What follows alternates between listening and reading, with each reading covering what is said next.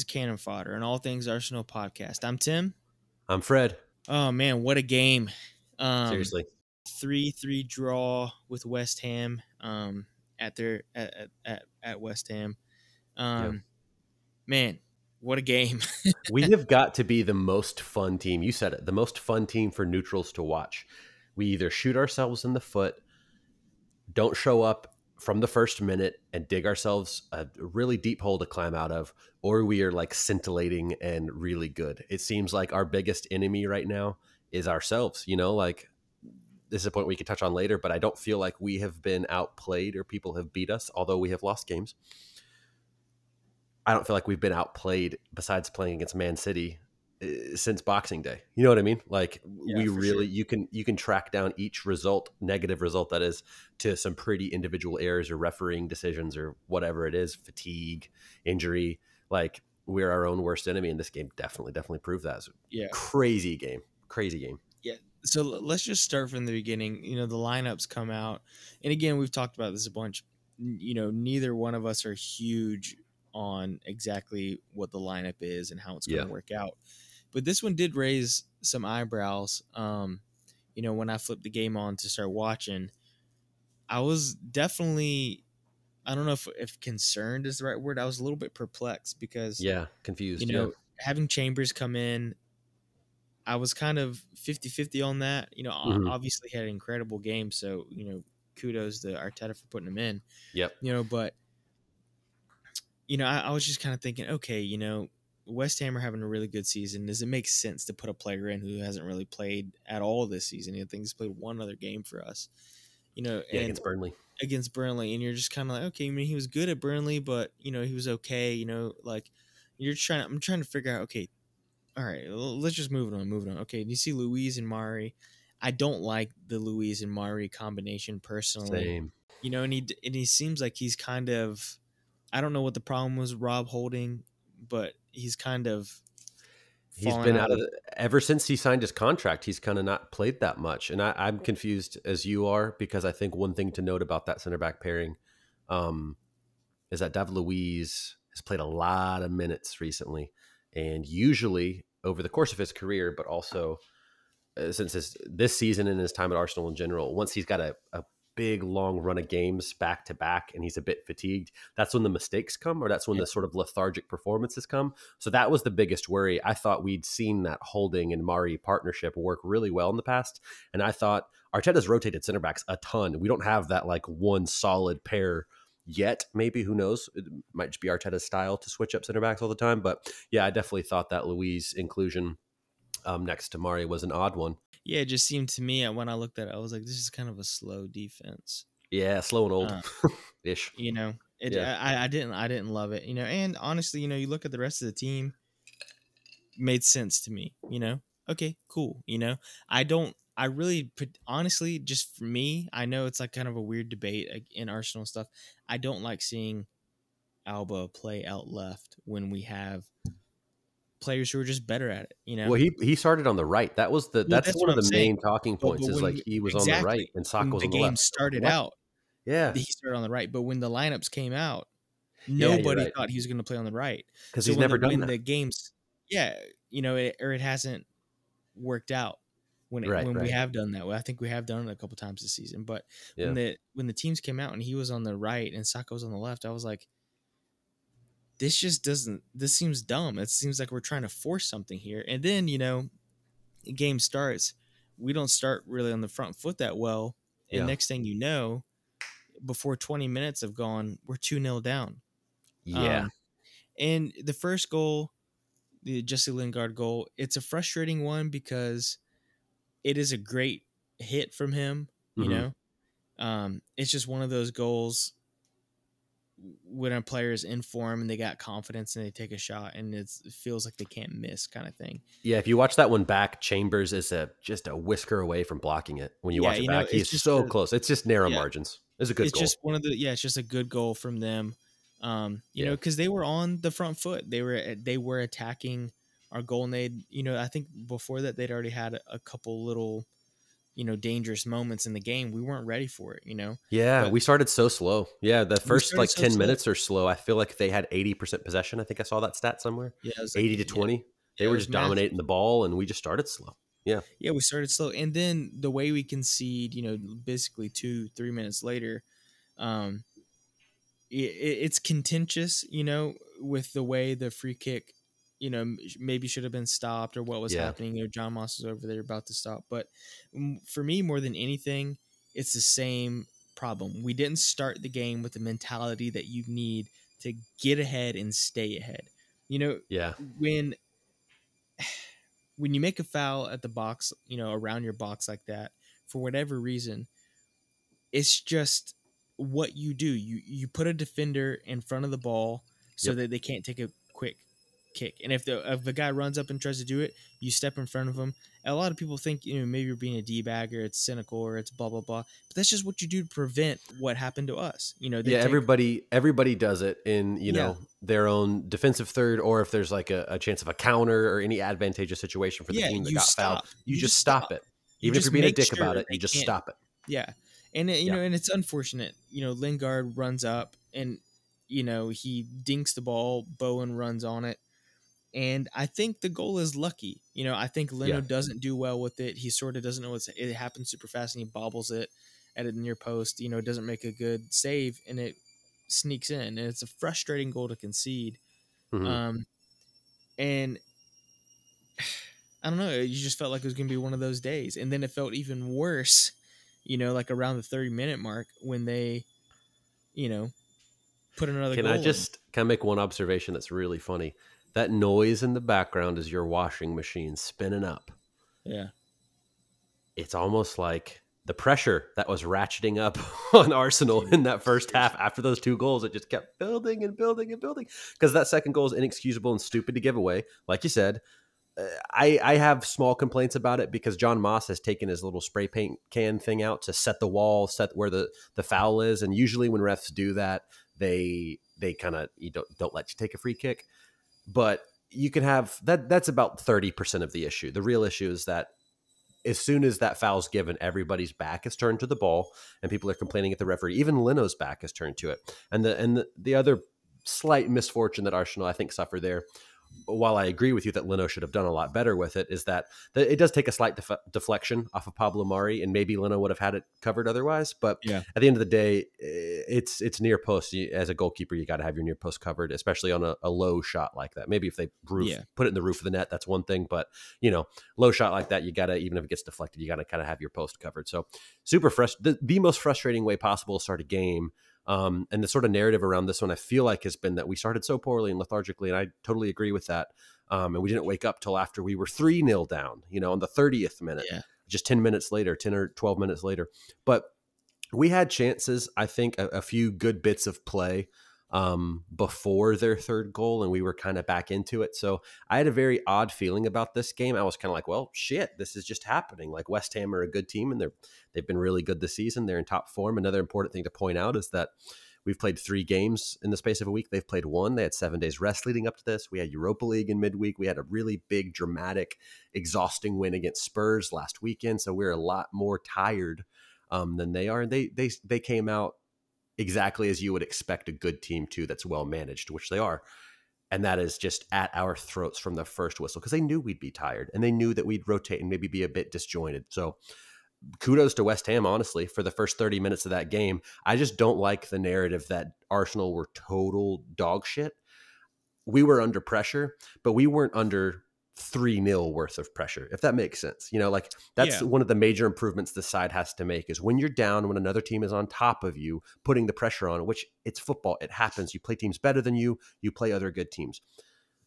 You you don't concede three goals. One, yeah. Two, at a pinch. You don't concede three goals in 30 minutes in the manner that we did.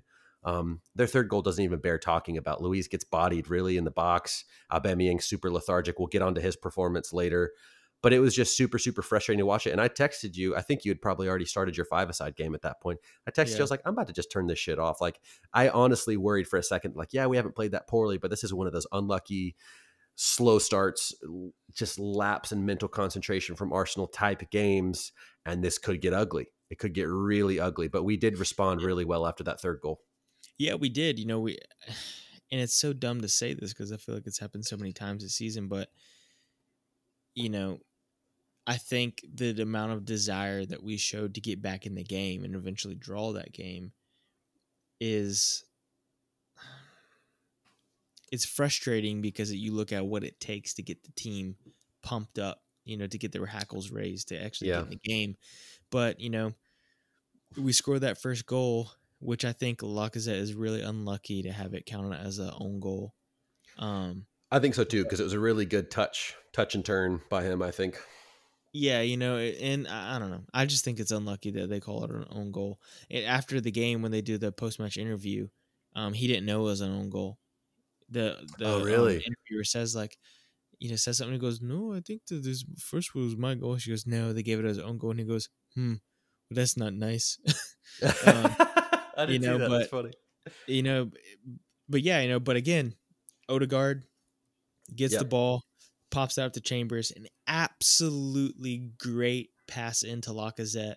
Yeah. Um, I think, I think Lacazette does really well to control it, um, the way he did because Chambers zipped that ball in. It had a lot of Yeah. pace on it, and which I think to yeah. a certain extent you gotta, you know, you gotta have something on there to get it in the way he did. Um, Right. But, you know, but Lacazette does well, takes a little deflection, you know, off Soucek and goes in. Bam, three one.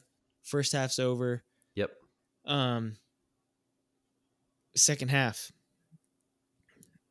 I think what's interesting to me about the second half is I feel like West Ham, and I don't know if this is 100% true, but this is the what I feel. Yeah. West Ham kind of sat off a little bit and tried to just soak up a little bit of pressure. They were they were just kind of, you know, we got three one, we can hold on to this and see the game out kind of thing. You know, it kind of seemed like they sat off a little bit, and we I don't know we came out we had a way way better um second half. I feel like we were pushed. You know, our we were playing up higher on the pitch. We gave them no time to get out of the box. It didn't mean they didn't have chances to score, but um, Yeah. you know, I feel like we were playing on the front foot. We were playing higher up on the pitch. Um, Yeah. and it made it difficult for them to get any kind of control. And we dominated the second half. It was like a Yeah. different team came out, you know? Yeah, that's that's definitely true. And I, I think an important thing to point out too is while West Ham sat off, like they've been a very good team defensively. So they probably couldn't believe their luck, first off, that they were 3 0 up or 3 1 up, excuse me. Um, you know, going into the halftime, they're like, all right, we, we don't really need to come out. We can just hit them on the counter. And that's the game plan that they tried to work out. But that's not to say that Arsenal didn't play well and that it kind of played into West Ham's plan.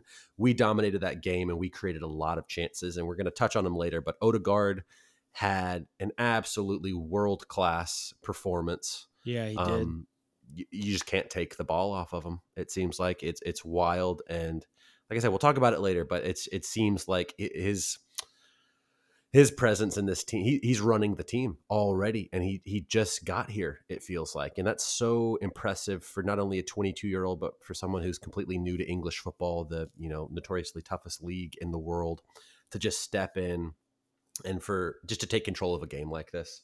Um, it was really, really great to see. Um, I think Thomas Partey had a massive, massive influence um, on the game in general after that opening 30 minutes, after that opening 20, 25 minutes, maybe even. Um, he kept possession so well, kept us taking along. He was firing balls in between the lines into Odegaard. Those Yeah. two f- just formed a really, really good partnership. That was one of our most common pass combinations. I think uh, Partey found Odegaard 19 times um, in dangerous positions, especially. So it, it really opened up a lot for us, and it It's really had West Ham player like- backpedaling. it's got to give a player like Partey, um, you know, who's played against um, Odegaard. you know, yeah, when he was yeah. at uh, Sociedad. Um, Real Sociedad. Mhm. Um, and he knows the quality of that player because he's tried to take the ball off him plenty of times, you know? Yeah, yeah, And so it, it's got to give you a certain amount of confidence as a player like Partey who wants to get the ball in a deep area, turn, carry it forward, make a pass. You know, he tries to progress the ball forward really well and he does a great Yeah. job at it. But it's got to give you a lot of confidence when you can know if Odegaard has two guys around him, you can play the ball to feet, and he will keep the ball. That he'll do Yeah. something with it, you know. Yeah, because it's yeah. like we don't, you know, we don't have a lot of players who can do that. And to be fair to Lacazette, he did really well with that this game. His passing um, was fantastic. The way he was dropping in and, and getting the ball and helping us move things around was really good. He he had a really good chance. He almost set up um, for Saka in the first half. Towards the end, yeah, scored, that's true. you know, Should have been three two. I think you should have scored it. you know, I just feel like our midfield starts clicking. We're playing higher up the pitch. There's a lot more drive. There's more energy. Um, you know, and it's same. It's the same thing for uh for our second goal. I think it's Odegaard who again who puts the ball out the chambers, Yep. who whips it in, and it's a fantastic cross because it's so dangerous. Fabianski he, he can't come out to it because it's in a too dangerous of an area. If he doesn't hold it or punch it super far away, he's toast. He's in dead man, you know, no man's land. Yeah, seriously. Auba is running in on the back post. You know, if Craig Dawson doesn't get a touch on that, Auba's putting that in the net. Just tapping it in. Hundred percent. You know, Yeah. it's a really, really dangerous cross.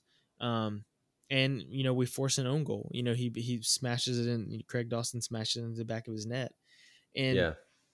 Chambers, you know, had a, had just had an incredible game. You know, the way he was able to, he was popping up in midfield a little bit. The way he was getting up and down that line, the amount, the crosses he's putting in, the way he was helping us retain possession because he, you know, his first touch is great, his passing is good, Yeah. his technical ability was great. He had an absolutely fantastic game, and he helped us control that right side. Yeah, definitely. I think once, you know, like we mentioned at the beginning when we were talking about the lineup, Aubameyang starting on the right, Saka on the left. We Yeah, were should- under so much pressure, but we, we in the yeah, first we half, they switched it. switched. They switched. Yeah, They the switched back to goal. their, I guess, more natural flanks, or at least the ones they've they've played in more so for us. Um, and like you said, Chambers, Saka, and Odegaard had a just really good combination play on that right hand side. Yeah. Um, and we've already got an attacking outlet down the left with Tierney and Auba over there, and it was really important for us to have another one. So it just allowed us to keep more pressure on West Ham. And like you said, um, Chambers crossing was just amazing all game long. great. His delivery was fantastic um, on this on the first goal, on this goal. Um, and it's a little misleading, I think, if you just look at stats or maybe the score sheet and say, oh, Arsenal had two own goals. What that like the first one, Lacazette, like we said, is a little bit unlucky to not have that given to him. Yeah. The second one, we created a very, very dangerous circumstance that, like you said, if Craig Dawson doesn't at least get a foot on that, Auba's there to just tap it in. So it's Yeah. almost guaranteed to be a goal either way. Um, so it's a bit misleading there. The reality is is that we were knocking on the door. We were completely dominating a team that does not concede a lot of goals and does not concede a lot of possession and dangerous sort of attacking moments through their their midfield. Um, they've got a really good midfield with Soucek and Declan Rice, really big, physical, kind of boss you around midfield, and they usually let people have their flanks. And they've got good center backs to clear out crosses, and they defend, you know, really compact, compact in a deep block. Um, but Odegaard and Partey and Xhaka to a lesser extent, and our players out there, Saka coming inside, Lacazette, like you mentioned, dropping in and connecting, play really well. He, I think Lacazette also, it's not something we see from him super often. Um, stood up really well physically against a really physical West Ham team. Um, he's the fresher striker. You know, Aubameyang played midweek. Lacazette got the rest. Um, but you know, he he really shielded the ball well, held up the ball well, drew some good fouls, connected play well. Um, best performance from him in a long time. Yeah. Um, and at three two, you know, I just you're on the edge of your seat. There's so many opportunities that we had um, in that game, but all of the play, for the most part, was Arsenal's. All the chances, for the most part, were Arsenal's. Um, I think West Ham had the odd counter attack, which was very dangerous. It's it's it's hard to forget. Um, yeah, I mean, you know, I think the way I was thinking about this is, you know, because a lot of people have been like, oh, you know, we could have won it. We could have won it, you know, the Yeah. second half. I mean, the reality is, at, you know, at the 80th, 81st minute, you know, right after, um, you know, we, we kind of made some subs around the 70th minute, um, and right, right around the 80th minute, um, Xhaka came off, Emile Smith Rowe came on, yeah, um, Pepe came on for Saka, and then around the 80th minute, Martinelli came on for uh, Auba, which I think personally I would have probably done that one earlier. I think Gary B should have come on, you know, around the 70th minute as well. Yeah. Auba had Um, a shocker. Yeah. Yeah, he just didn't have a great game. He didn't seem like he was in it. Um, so I, I would have subbed him off earlier. But um, Yeah. I'm not the manager. No one gives a fuck what I think. I but do. uh, well, thank you. um, but again, it's Odegaard, right? Who pops that ball out to Pepe, and yes. it's a it's a double, it's a double goodie for me. I don't know if that makes sense. Um, Explain. the, the the run that Pepe makes to get out wide is a really smart run because Yeah. he kind of he starts inside a little bit, then goes outside, and what happens is Odegaard has been absolutely tearing up their midfield and in and around their box. They can't get the ball off of him. His passes are silky smooth, you know. So it when Ode, Odegaard moves inside um, you know, closer to the uh, top of the 18, he starts moving kind of towards the left side of the box. yeah. When Pepe makes that run, he kind of goes inside, then he goes outside, and it seems like Odegaard had went too far. Because Yeah. because Tierney, He overhit the pass. It looks like. Yeah. yeah, because Tierney is coming inside, while Pepe's going outside, and when Odegaard hits that pass, I mean Pepe just has space, dude. Yeah, I He think it's the coolest thing I think about that goal is, you know, Pepe's on the right side as he crosses that ball in. Odegaard didn't give Pepe the opportunity to cut inside because Odegaard saw the space. Was like, no, I'm pushing you towards the touchline. I'm playing the ball into space. That's where the space is. They've got the midfield clogged up. Where someone like Pepe, you got to imagine this is what he's done for us, and in his career, he's a very left foot dominant dominant player. He's going to want to get that ball two feet and cut in on the left, maybe have a shot, maybe a cross. We'll see.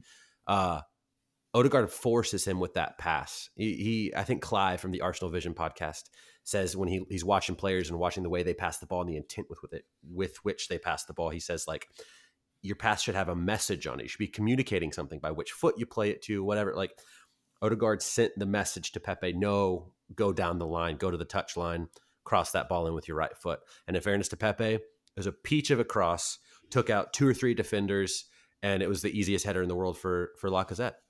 Yeah, it was a great. Yeah, it was great. Um, Yeah. and and what was nice too is we've seen Laca miss headers from that close multiple Yeah. times this season. Yeah. So to see him like, I mean, he kind of thumped that one in too. He didn't just sort of like dink it in. He you know made Yeah. good connection, smashed it in the back of the net. Um, and you're just like, okay, we did it. Come back, Three three. three three, Yeah. and then literally like I don't even know if it's a minute or two minutes later. You know, it's a few minutes later. you know, Michail Antonio freaking smashes one off the post. I think that was earlier in the game. I think it was. I think it was. Was it after we, the goal? Is after, we equalized because it would have been the winning goal. Um, really? No, I see. I think I do think that that one was before our equalizer, if don't I'm think so, remembering correctly. Yeah, no, we can. I might have to look up the highlights to determine it. I think it was before because I was like, ah, we're we're doing all this, we're playing this great football, they making this had- they comeback, and they like- could have put, made it four two. They had no. I, I'm pretty sure it was after because they had really good because they had that one chance where um Tierney got his- the double block. no uh, uh, no the one that Chambers cleared, um Benrahma came in and Lingard almost got in. Chambers made a little block. Benrahma kind of got it again, and um, Chambers snuck in around him and cleared it. They had some really good chances to score. That Michail Antonio one was a massive one. He absolutely, it, it's like insane. That's just a bad miss. You know what I mean? Yeah. Yeah, But yeah, no, I mean- it is definitely. I and it I mean, I guess it doesn't technically matter whether it was before or after. Um whatever minute was it it was in. Oh yeah, no, it was uh sorry. Um not to be a stickler. It was before. it was before the equalizer. It was in the 76th minute equalizer was in the yeah, I, I doubt 80. that. I think you're looking at the wrong. uh Just watch the highlights. I think you're you're just looking at the wrong game, dude. That's a different game. You're looking at the wrong game. Uh, Okay, yeah, no, it was West Ham Arsenal from like four years ago. So Yaya Sanogo was playing for. He's leading the line for for Arsenal. Um, yeah, I think it's R.I.P. Dude. R.I.P. Uh, hey, Yaya Sanogo still won more trophies than Harry Kane. Um, but dude, it was an it is an insanely frantic game. And as I guess we kind of wrap up the game discussion itself, it's easy to lose sight as fans, as fans that are kind of critical of the club. And I mean, we're making a podcast, so we're searching for things to talk about. It's so easy, and it fits into our narrative this season to focus on the negative bits in the first thirty minutes. I think in reality, you know, whether it was Arteta's game plan, uh, whether it was the lineup he chose, whether it was the players not being ready, it's football and it happens and there's definitely improvements to be made in the squad and the squad's mentality and there's definitely room for this manager to grow. It's his first job. It's easy to forget that. His first job at a very high level with a lot of pressure at a big club like arsenal. I think we talked about it last week. You coined the term maybe didn't coin it but you you mentioned on this podcast the term that we're developing a real fuck you attitude um, we're actually scoring late goals we're we're coming from behind we did it against spurs we did it here um, we technically kind of sort of did it against Benfica um, in the Europa League in the round of 32. Like we're we're developing a bit of spirit, a bit of fight back, and it's really really nice to see. And it, there's just this missing puzzle piece of we got to be on it more often. We have this as a club, as a team, we have the super high ceiling because we have talented players and good strikers and good this, that, and the other. We have a high ceiling. We can play great football, but we have a very low floor. We have players that can chuck a ball in the back of the net. We have some players that yeah. maybe mentally sometimes aren't all the way there. And I think that's one of the biggest points I drew from this game is we just look like a team in transition. You know, like we are transitioning back to the top. That's what we're aiming for. Back to the top of the league, to the top of the Premier League, top 4. You know what I mean? Like that's where we're aiming at and that's what we're trying to get to and it's a process and it's cliche whatever, trust the process. But I mean, I, I really see just a lot of positive signs as many as there are negative. I feel like they can kind of be explained away a little bit more, but the attacking football that we played in this game, the way we dominated a team who does not concede a lot of chances and a lot of goals against the best teams, against Liverpool, against Man U, against Man City, we dominated them. We had them hemmed in, pinned in, us, the more tired team.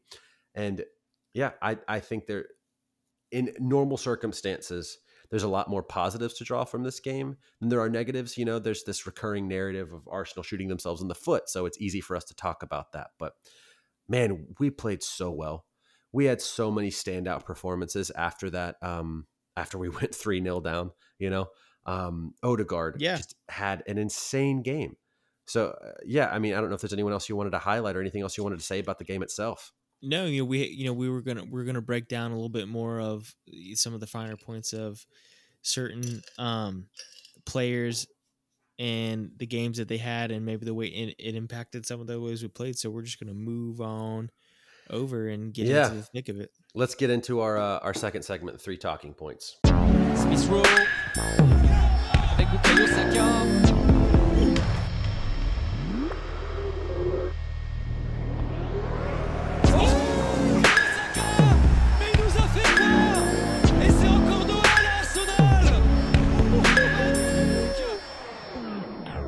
Alrighty, so first thing, and this is the first thing we talked about last week as well after the North London Derby, because um, he had, uh, you know, Aubameyang.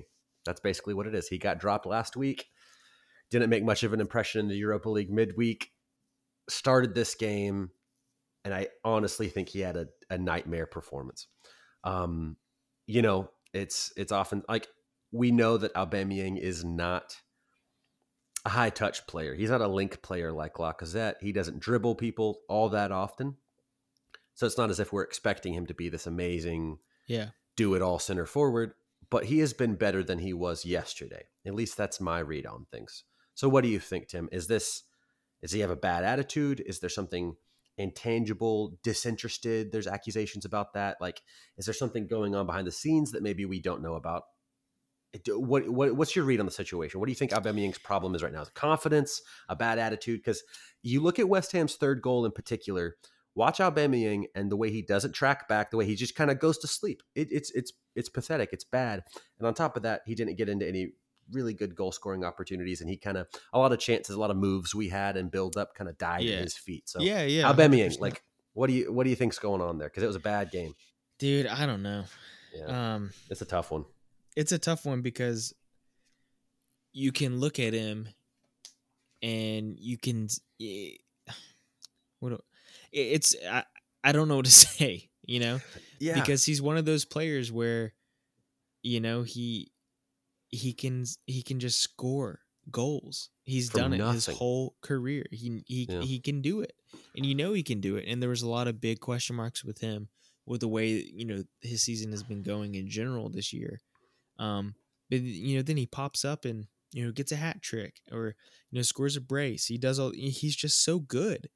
But Yeah. this game to me, I don't know what it was. He just had a terrible game, and it might just be that he might have just had a bad day.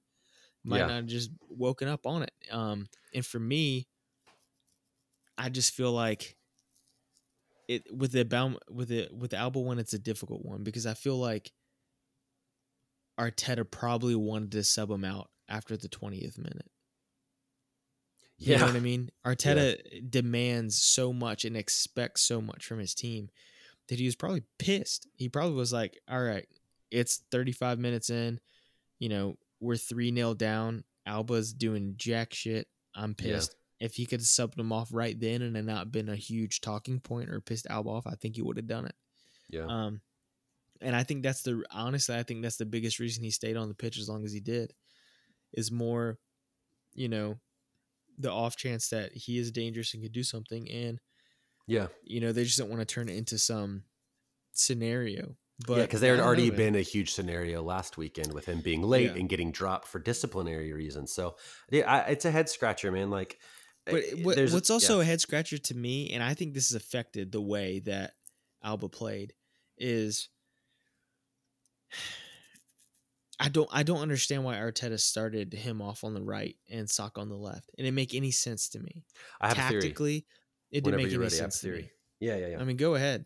Well, okay, so do you remember that Saka chance um late second half that he should have put away, picked the wrong corner?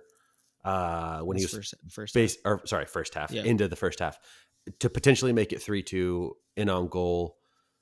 It's because Lacazette received the ball to feet and popped it around the corner real fast in that channel between the their left-sided center back and their Yeah. left back Aaron Cresswell. I think the original plan, and this is something Arteta referenced after the game, is like, oh no, it made sense for for Auba to be on the right side. We just didn't have the ball, so we couldn't execute our game plan because West Ham came out so hot and we started so slow. But you look at that chance, you look at someone like Aaron Cresswell, who I Yeah. think is West Ham's um, leading assist maker. He's got like seven or eight assists in the Premier League, which is a fantastic number for a fullback. I think what Arteta originally thought was, I'm going to pin Aaron Cresswell back by putting Aubameyang on his side and Auba just make runs in behind, make runs in behind. We're going to get the ball to Odegaard. He's going to get the ball to Laca. He's going to pop it around the corner. You run. And that didn't happen because we didn't have the ball and because we started so poorly. So instantly, I think that I could be totally wrong, but I think Arteta's game plan's almost right out the window. He's like, oh shit, we're freaking 2 0 down. All right, switch back. Because right after that second goal, they switched back to Auba went to the left, Saka went to the right, and things kind of yeah, calmed down but a for little me, bit. it's like, but for, but the the thing for me though is like, you could do that with Saka there. You could do that with Pepe there. I you agree. could do that with someone who's more naturally playing on that side of the field, and they might do a better job than he would playing out of position. I agree. I understand, you know, Yeah. Because it's that's exactly what you want Pepe and Saka to be doing right there anyway. You want that center forward, what Luck is doing, you know, what Yeah, and then what did we just Smith Rowe say? do, you know? Yeah, what did we just say? Like Saka did it. He didn't take his He chance, but he was in the position. He did exactly what I just said. So that's just me trying to like I don't know. No, that's me sure. trying to I read into think- Arteta's motives, maybe you know. Yeah, but it, just didn't make any sense to me because for me, I'm Yeah. like, why? First of all, if you're gonna start Saka, you know, I think he should be on the left hand side or the or sorry, the right hand side. The, the way Yeah. he's played there this season, you know, but like. You got to put if you're gonna put Auba and you're not gonna put it through the middle, he's got to play through the, on the left, just because that's what he's been. That's where he's just been effective. So, but I think that affected the way he played because, you know, they sort of shut him out of the game. And Yeah. when he did get the ball, you know, on the left and the right hand side, he just didn't do anything with it. Yeah, that's true. Um, and I, I think the this is like a kind of ongoing debate. And actually, I've been I've been commenting on a few things, talking with a few people on Twitter um, about it, and it's like Auba looks disinterested, and then someone might come back and say, "Well, what does disinterest look like?" It's that's an intangible thing that's hard to like visibly see or quantify on the pitch. And I, I think it's it's exemplified in his reaction or his lack of a reaction in the build up to their third goal.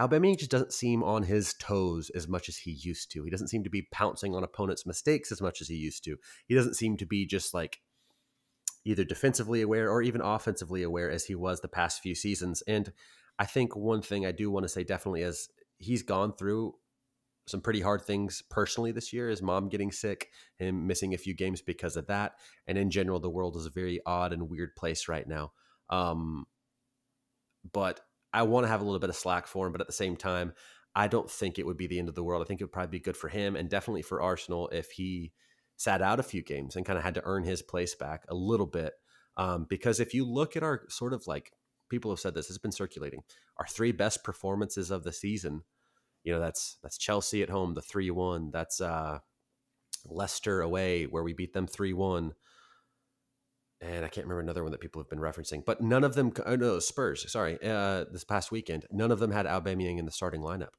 Yeah. you know they had they had Lacazette leading the line so I think one thing we can definitely say is it's either Auba or Laca at center forward, and you you form your team around that. You know, I understand Arteta not having access to Willian through injury, and Smith Rowe apparently wasn't quite ready to start this game. They're being a bit cautious with him, so I get the team selection to an extent. It just did not work out, and Auba's just in a real bad way, and I really hope he can shake it off soon. Um, so.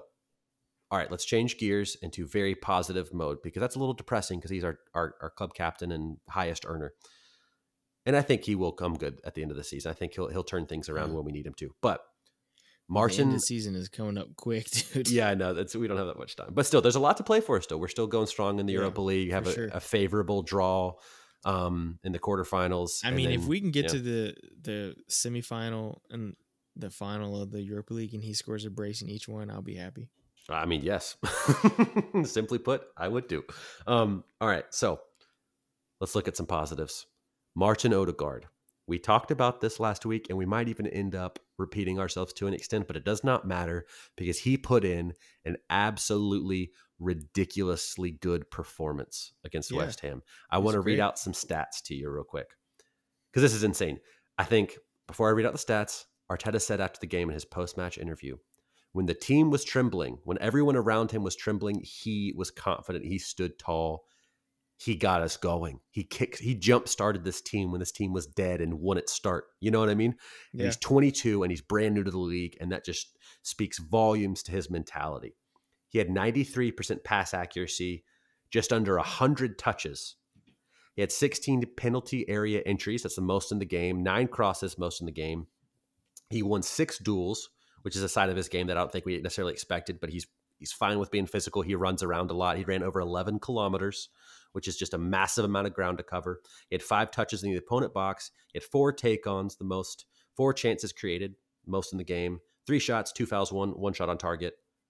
Monster fucking performance.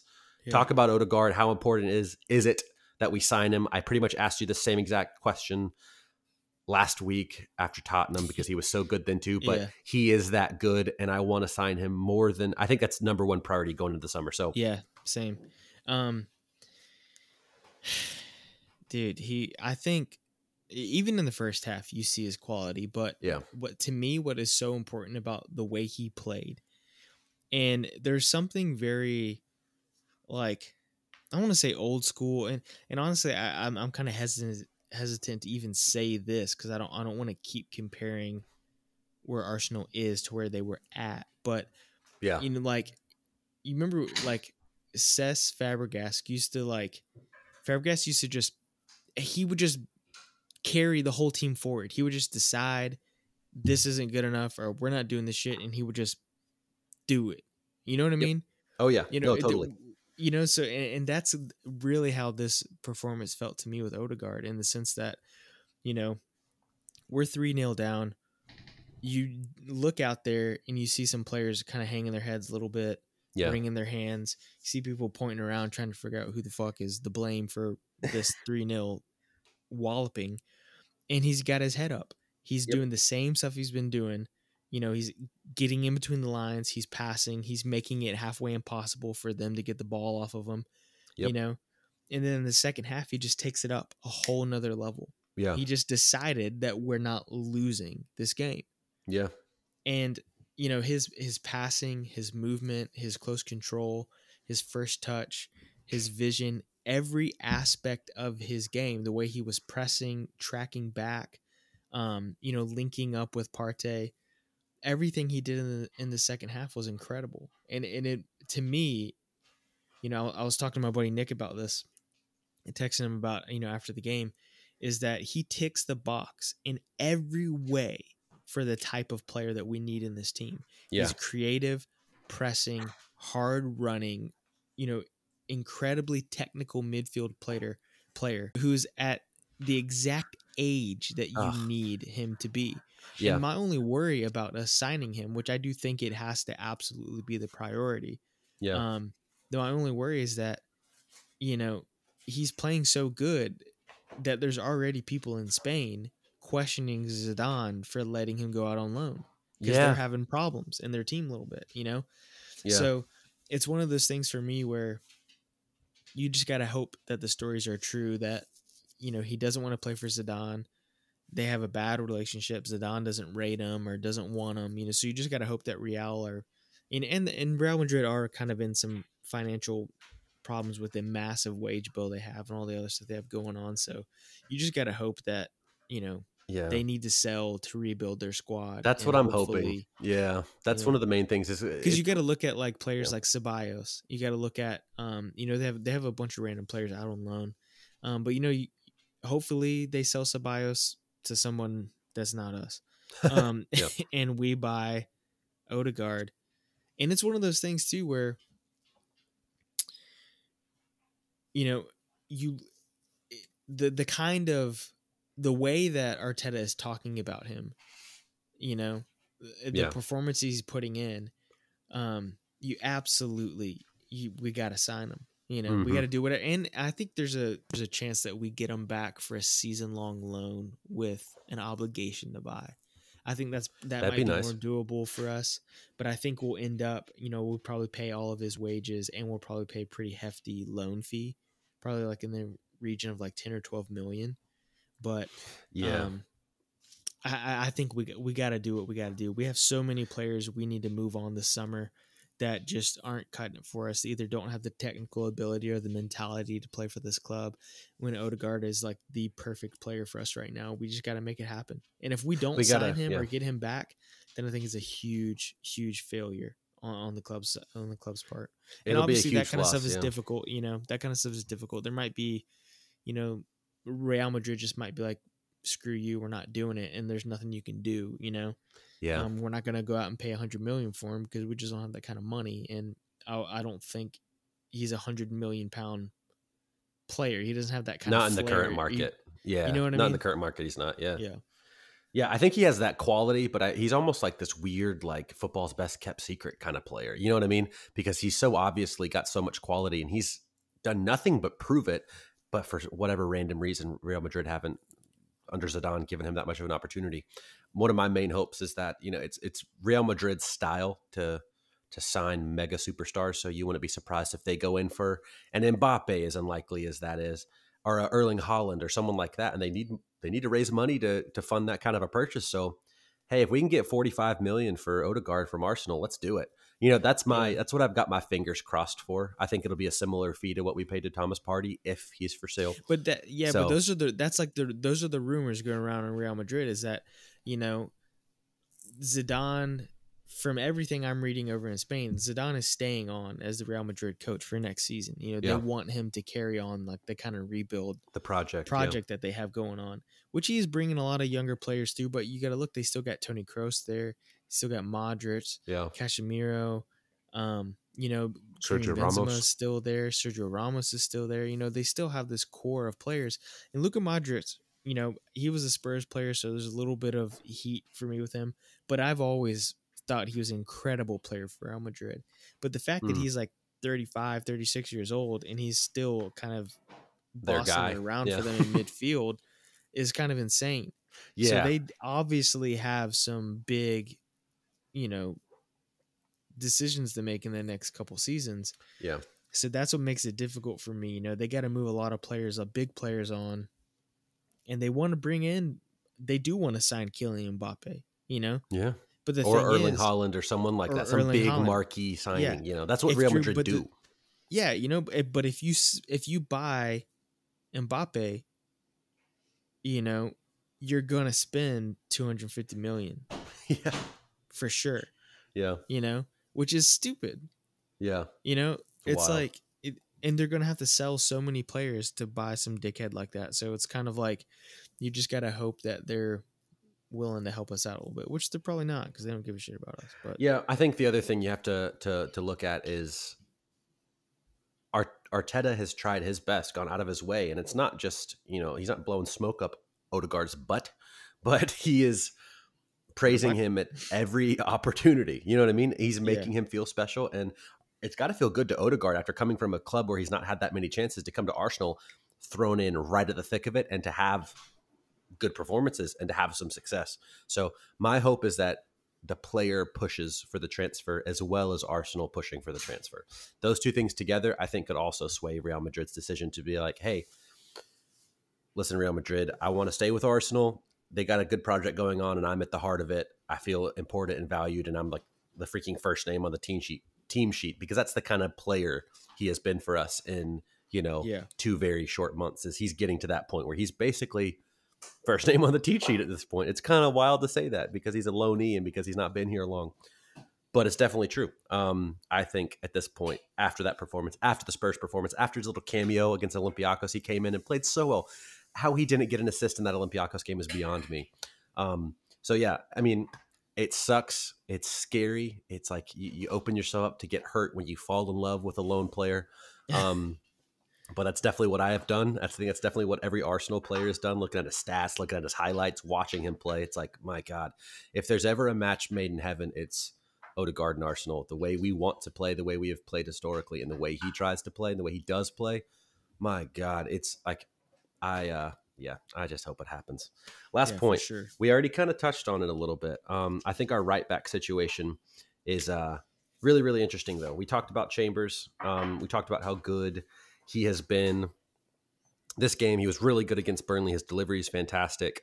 Do you think there's any chance that Callum Chambers solves our right back problem and we sell Hector Bellerin in the summer, keep on Cedric as a backup, and promote Callum Chambers to right back? Or would you be okay with something like that happening? Do you need to see more of it? Um, what's your uh, sort of overall take on not only his performance to kind of sum that up, even though we touched on it earlier, but also like could he solve a big problem for us by sticking around and being going back to right back? Because that's what we signed him as a right back from Southampton. So I don't know. Um, I mean, I think he played great, and I I think I think he is a great player. And you know, Yeah. and I said this earlier in the season. Um, you know, when we were talking about how many you know quote unquote center backs we had, and how many we needed to get rid of. Um, you know, and I said I would hold on to Chambers. yeah, You know, if you had to sell one of Holding or Chambers, I said I would sell Holding. Um, Yeah. just because I feel like Chambers is a more versatile player. He can play right back. He can play in midfield if you need him to. He can play um, center back. Honestly, I think if we played a back three, he's for me nailed on. You know, the starter for the right side of, of that back three. yeah, Um, Yeah. And, you know, there's certain areas in his game, and he's still a, you know, relatively young player. I think he's only 26, 25, 26. maybe not Um, even that old. I don't think. You know, I was going to Yeah, say I think he might be 23, 24. I don't know. Yeah. yeah, I think he's 25. I'll or look it up. 26. Um, because we bought him when he was 16, and I think we bought him like at least eight years ago. He's 26. You were right. Yeah, I don't know. I mean, I don't think he solves the right back problem for us, Yeah, but I look at Cedric, um, and I think he's been playing a lot better than Bellerin has lately. Oh yeah. And so for me, it's a risky one because Cedric isn't exactly young. He's 30. you know um Yeah. and he you know he does he is quick he's got a little bit of you know he he's got to turn a pace on him and his his passing is good his um Better than we expected, I think. yeah better than we expected his final his final ball i think is pretty good too he's got a good cross on him Oh yeah. Yeah. but um he's not he you know he can't do it for for, me- 38 games a season. He can't. yeah There's no he way. can't you know and so for me if somebody comes in knocking for Bellerin and they want to pay 20 million for him 25 million you i think you have to sell him. 110%. need you know I'm on that money. train. yeah we well it's like I think regardless of what anybody thinks about him as a person or as you know a player or how important he is to his team, blah blah blah.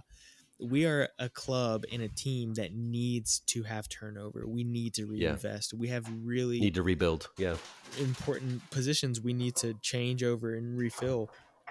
And if you have Chambers who can put a shift in it right back when he needs to and he can do pretty good job, or he can play center back if you absolutely need him to, or he can play in, you know, the middle of the park if you need somebody to. You know, think Yeah. about like if if we do get into the Champions League by winning Europa League, we got to go to the group stages, or we got the FA Cup and the League Cup, and you got a million games to play.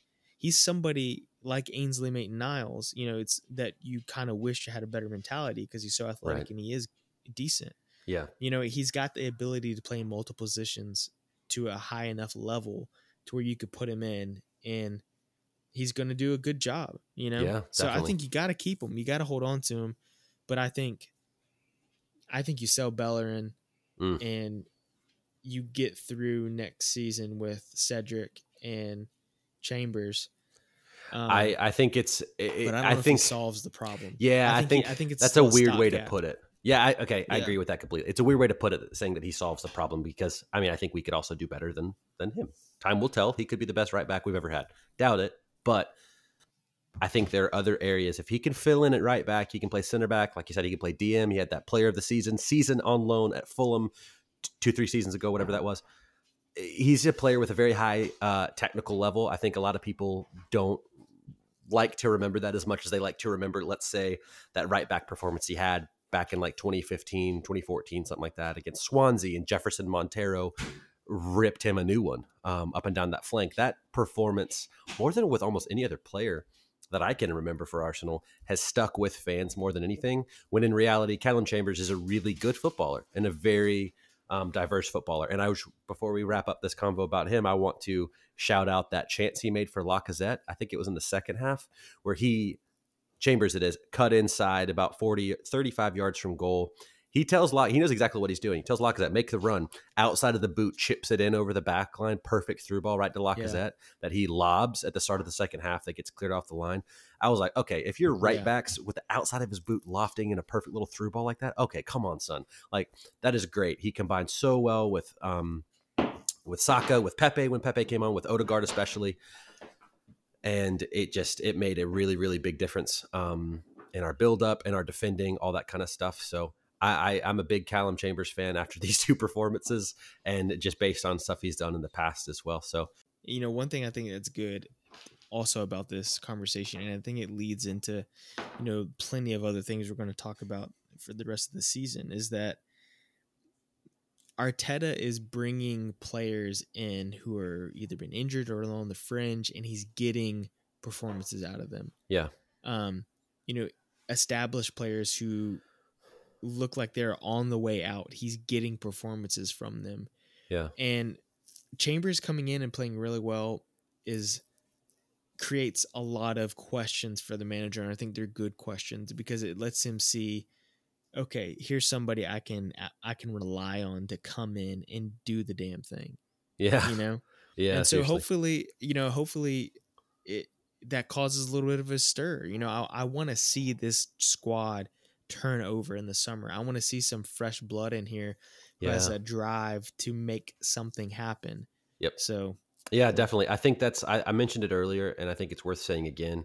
As we progress as a club and as a team, and as this project is taking more and more shape day by day, there is still a massive gap between this our this squad's ceiling and its floor. Our floor is so low. We can be so bad, but we can also be so good. And it's about finding consistency. You know, when you're not having your eight, nine out of ten performance, to not have a three or a four out of ten performance but to have your six or seven when you're having a quote off day. You know, that's what the big teams do. They don't play well, but they don't chuck the ball in their own net. They don't play well, but they don't not show up for the first 30 minutes of a game and find themselves 3 0 Yeah. down. So there's, uh, it's obvious the ways in which we need to improve. And it's obvious, I think, the players we need to improve. And it's a discussion for a different day. And, you know, maybe we'll do a podcast over the interlow or maybe we can talk about some, some squad churn that we think needs to happen, stuff we'd like to see. Um, but yeah, no, I, I think the project is still moving in the right direction. I think what I want is to go back and watch the highlights for this West Ham game and be excited that we showed the fight, we showed that fuck you mentality, and we showed the quality to get back into a game that, yes, we dug ourselves a hole. And yes, we got the maximum punishment, I'd say, for our our slow start. You know, that's not a 3 0 slow start, that's a 1 to 2 0. You know what I mean? Um, regardless of how I feel about that, slow start, but we fought back. And I love to see that. And I love to see Arteta and the players themselves kind of calling themselves out and calling that performance out for what it is. And it was, yeah, great that we came back, but dog shit that we started it the way that we did. So, Yeah. you know, hopefully we just continue on. So, long podcast. Um, that happens when you have a game where there are six goals. Um, so, apologies. Hopefully, uh, you listen till the end. Um, thanks for listening. If you don't listen till the end, we still love you. If you do listen to the end, we love you more. Um, definitely more. It's Um, debatable. yeah, I do. Let's say I do. Um, but yeah, feel free, guys. Reach out, reach out to us on social media. Email us at cannonfodderpod at gmail.com. Um, we'd love to start incorporating some listener questions in the second half of this, if they ever come in. All eleven of you, send in your questions. We'll see. We'll see what happens. But it's a two week break for Arsenal, a full two weeks off.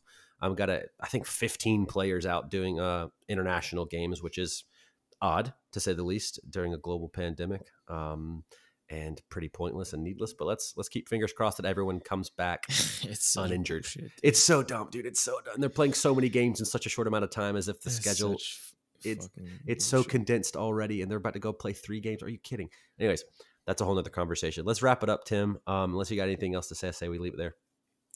No, it's good. Hope I, I would love to do a pod next week about the way some of our players are, or just try to figure something out. But Hell yeah. we probably won't. But if we do, good on you.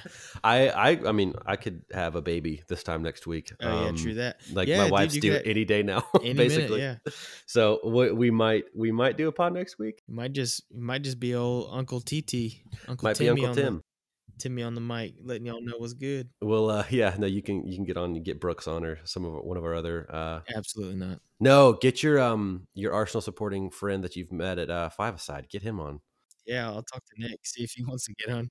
Yeah, just invite him over to your house. See if y'all can record. If uh if we have that kid and you know I'm out of commission for a little bit. But anyways, we love you guys. Um, we'll talk to y'all maybe next week.